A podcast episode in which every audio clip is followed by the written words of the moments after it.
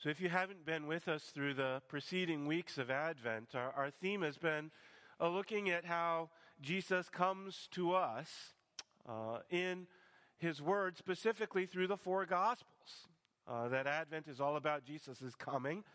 And Jesus comes to us largely through these four accounts of Matthew, Mark, Luke, and John, uh, that give us basically uh, much of what we know about Jesus. It's how we're introduced to Jesus. And uh, we already talked uh, uh, in week one about how Matthew introduces Jesus to us as uh, the fulfillment of God's plan.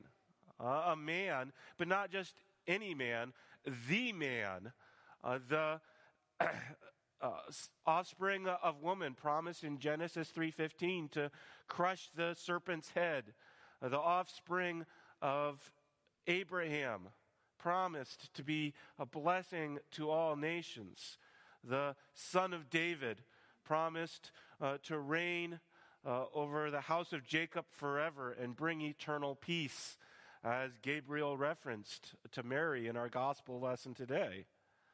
Uh, that Jesus is the fulfillment of God's uh, age old plan uh, to bring us salvation, which we can rejoice in the salvation for its own sake, as well as uh, the assurance it gives us that God follows through on his promises, that his plans will reach uh, their fulfillment.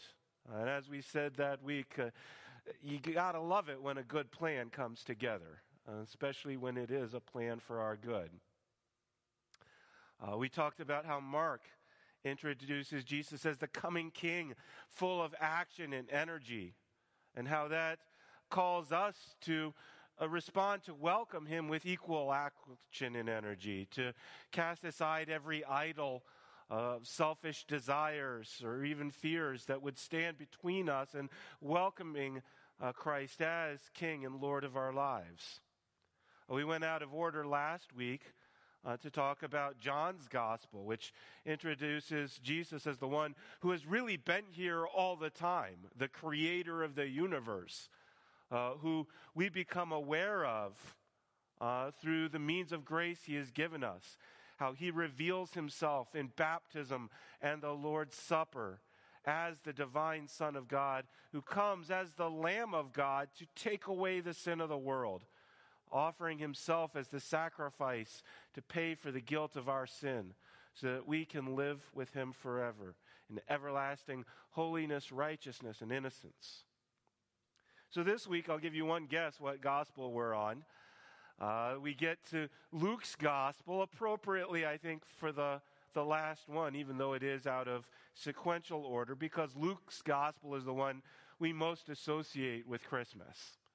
And that Luke uh, gives us a very special and unique uh, way to wind up uh, the introduction of Jesus in the Gospels.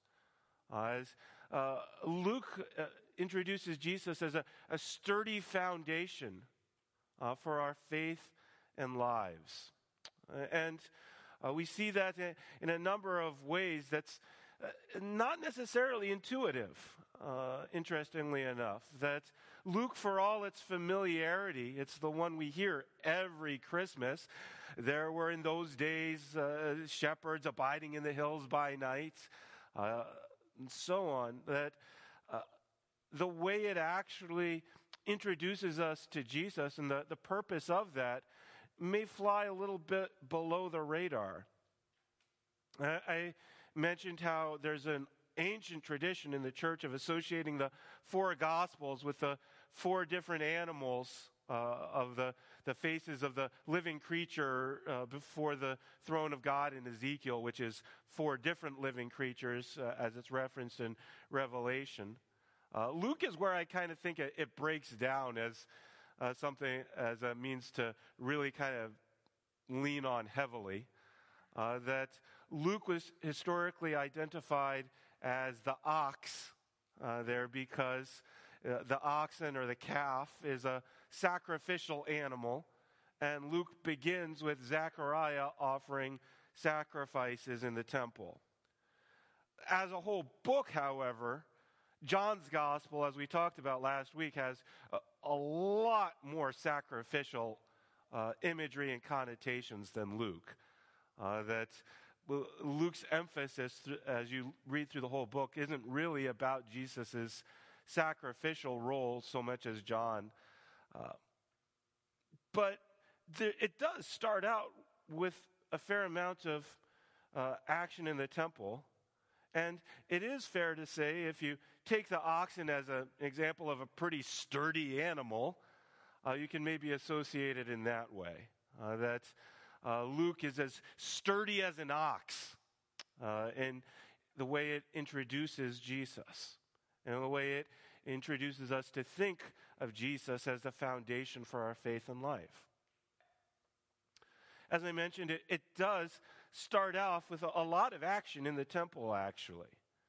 Not only does the angel Gabriel uh, show up uh, to announce to Zechariah the uh, coming birth uh, of a son, John, we also see uh, after Jesus' birth, uh, when he's brought to the temple for the dedication, as prescribed by the law of Moses, he encounters Simeon, uh, to whom it had been revealed by God that he would not die before he saw the Lord's anointed one.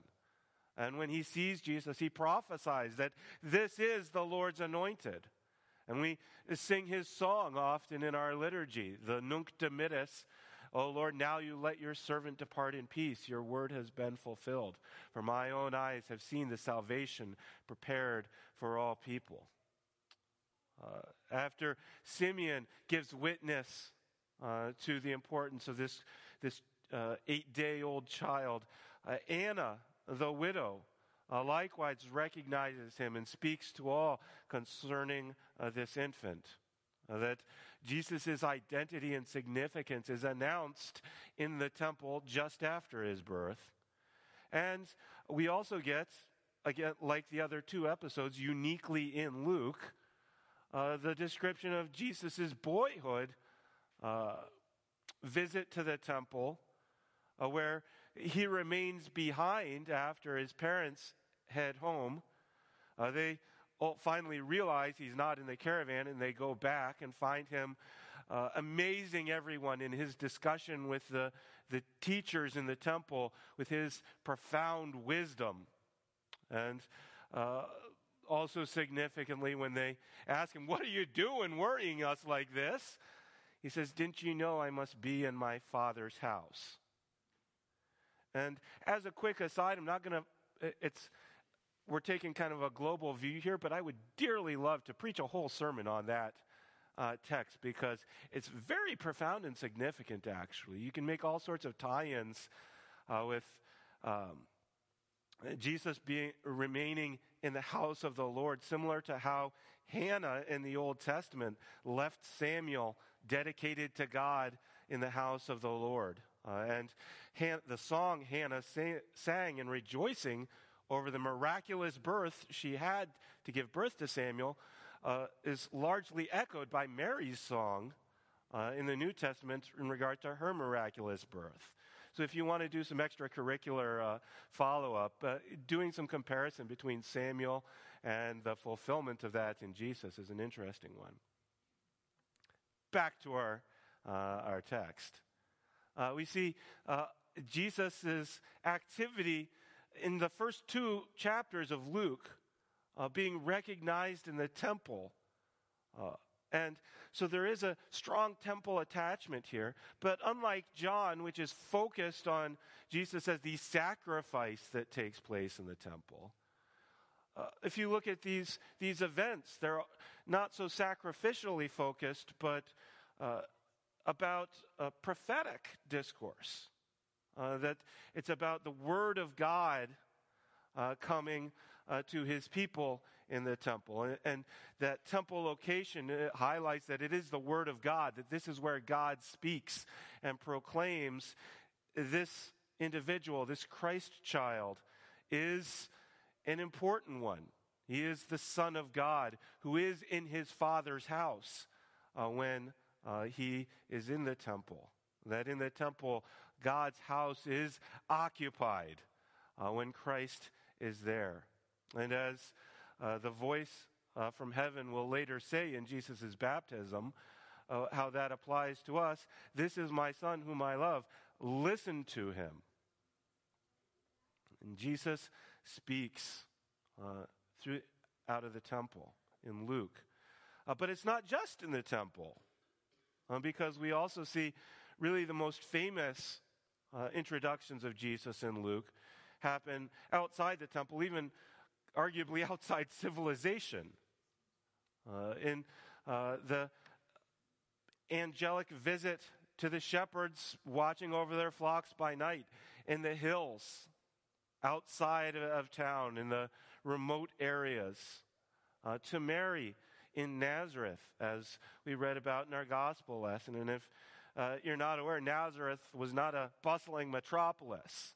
Uh, this is kind of Podunksville, uh, one horse town, uh, and a, a, sort of place where when uh, Nathaniel is told we've found the Messiah, Jesus of Nazareth, Nazareth, his response is, Can anything good come out of Nazareth? Uh, that God isn't just speaking in the temple, he, He's speaking uh, far and abroad here to announce the coming of the Messiah, the birth of our Savior, the birth of God's Son. And that's really the, the primary focus of Luke, as you have all these accounts the, uh, uh, the, the uh, announcement to Mary uh, in Nazareth, uh, the announcement to the shepherds in the hills minding their own business, random guys just doing a, their job, the revelation to the teachers in the temple. Uh, the revelation to the general populace in the temple at uh, Jesus' uh, dedication. Even, I mean, you, you want to talk about taking it to the nth of the degree, God sends an angel to announce to Zechariah the coming of the one who's going to announce the coming of the one. Uh, that the one who is coming is coming. Uh, that there's a lot of announcements going on here. Uh, that, uh, like a proud father handing out cigars at the birth of a child, it seems like God is handing out angelic visitations. Hey, my son is going to be born. Have an angelic visitation. Uh, that it's uh, everyone is being told. The word is going out.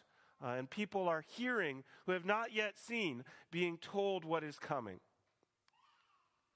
In that respect, I think this is a very adventy gospel. Again, you can associate the gospel with every season of the church here if you wanted to, because they tell all of Jesus' life. Um, but there are certain ones, again, if you want an extracurricular assignment to uh, assign different seasons of the church year as the primary focus of each gospel would be fun. I actually had it in my notes last week and didn't bring it up that John's gospel has a very epiphany flavor to it as uh, the highlighting the recognition of the one who is already there uh, that in the beginning was the Word, but all of a sudden the Word became flesh and we could recognize him. Well, Luke's gospel is definitely Adventy, I think, because it, it has so many announcements uh, that Jesus is coming.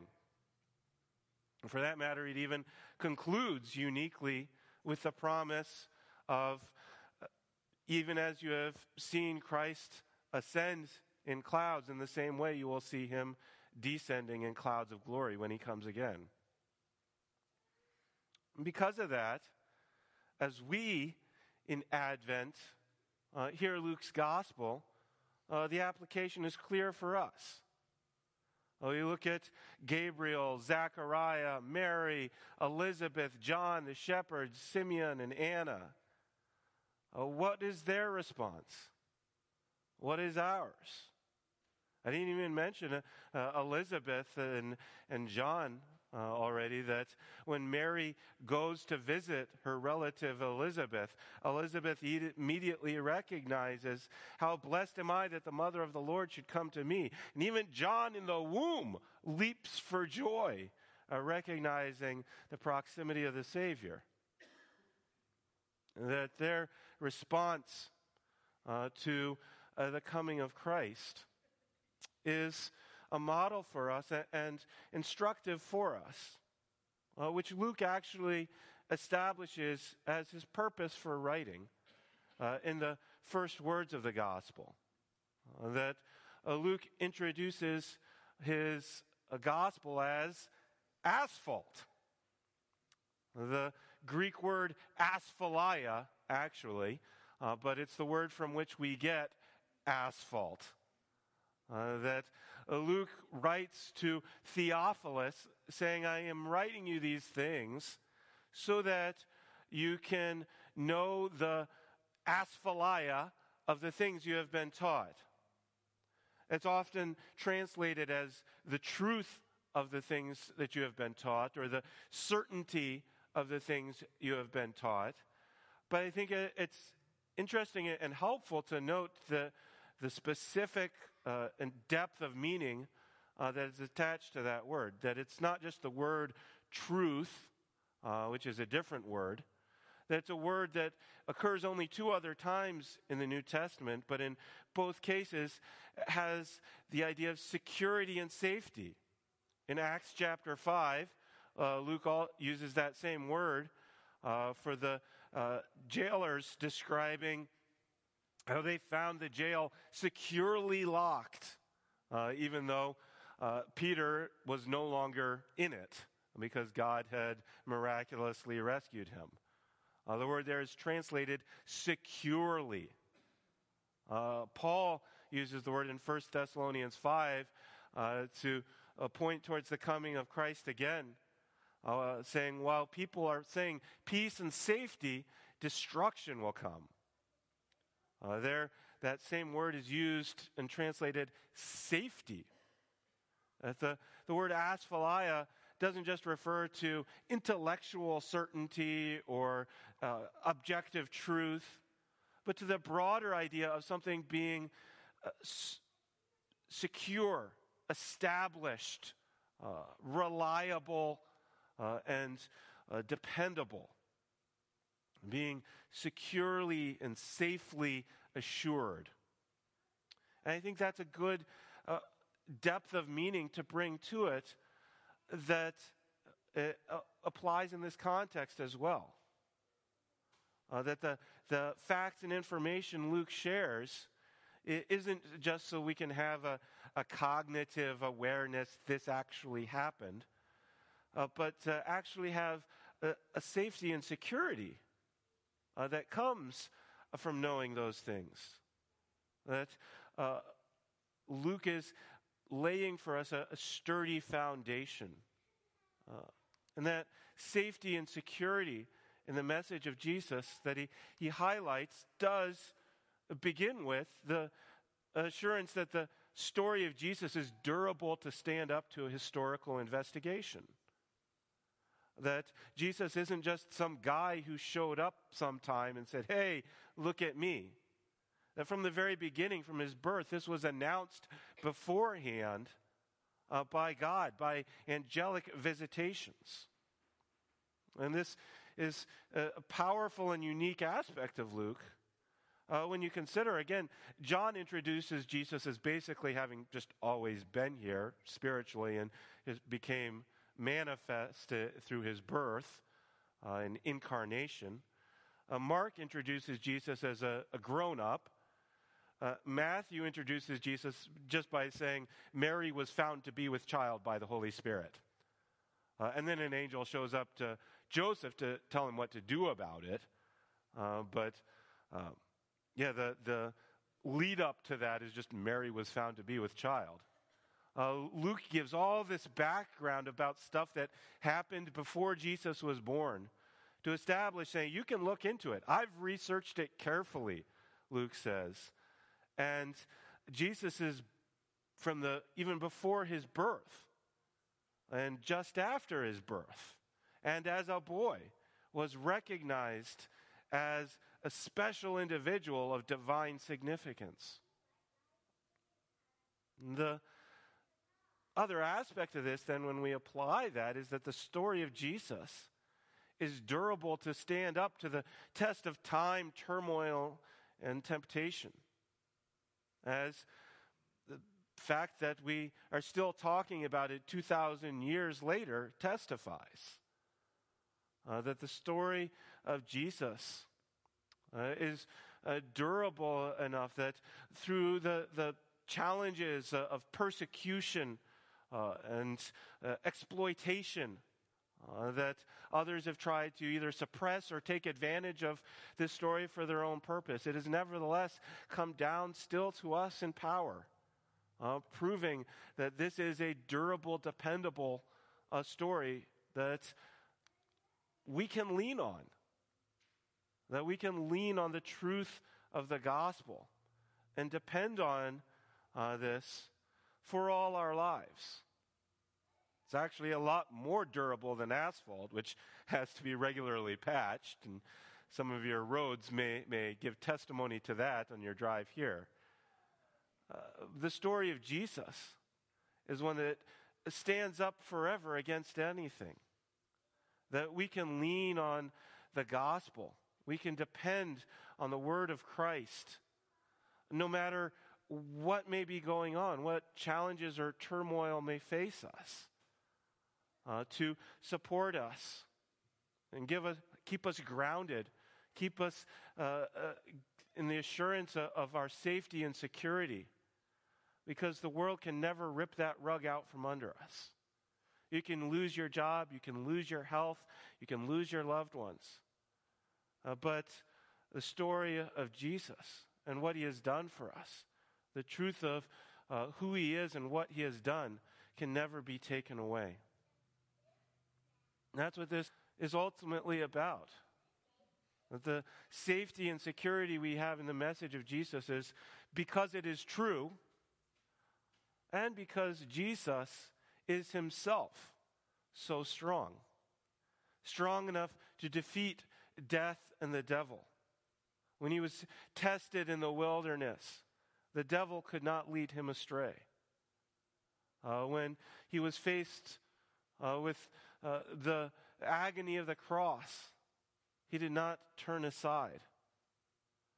And when he was given up unto death, even death and the grave could not contain him, for he rose again on the third day. That's a God you can depend on as we go through the difficulties of life, which happen even at Christmas. Uh, we need that, that foundation. As we mentioned before the service, we've got prayer requests about people who are going through incredibly difficult circumstances. We had two funerals this past week. Uh, we uh, have even the any number of stuff that didn't make their way into the prayer requests. People who are struggling with family relationships, people who aren't here uh, to celebrate, uh, people who are struggling with uh, drug and alcohol dependence and addictions, uh, with so many different things that would tear us apart. That's why our celebration isn't just a, a, celebration of the peace on earth that comes from all sharing eggnog and, and sugar cookies together.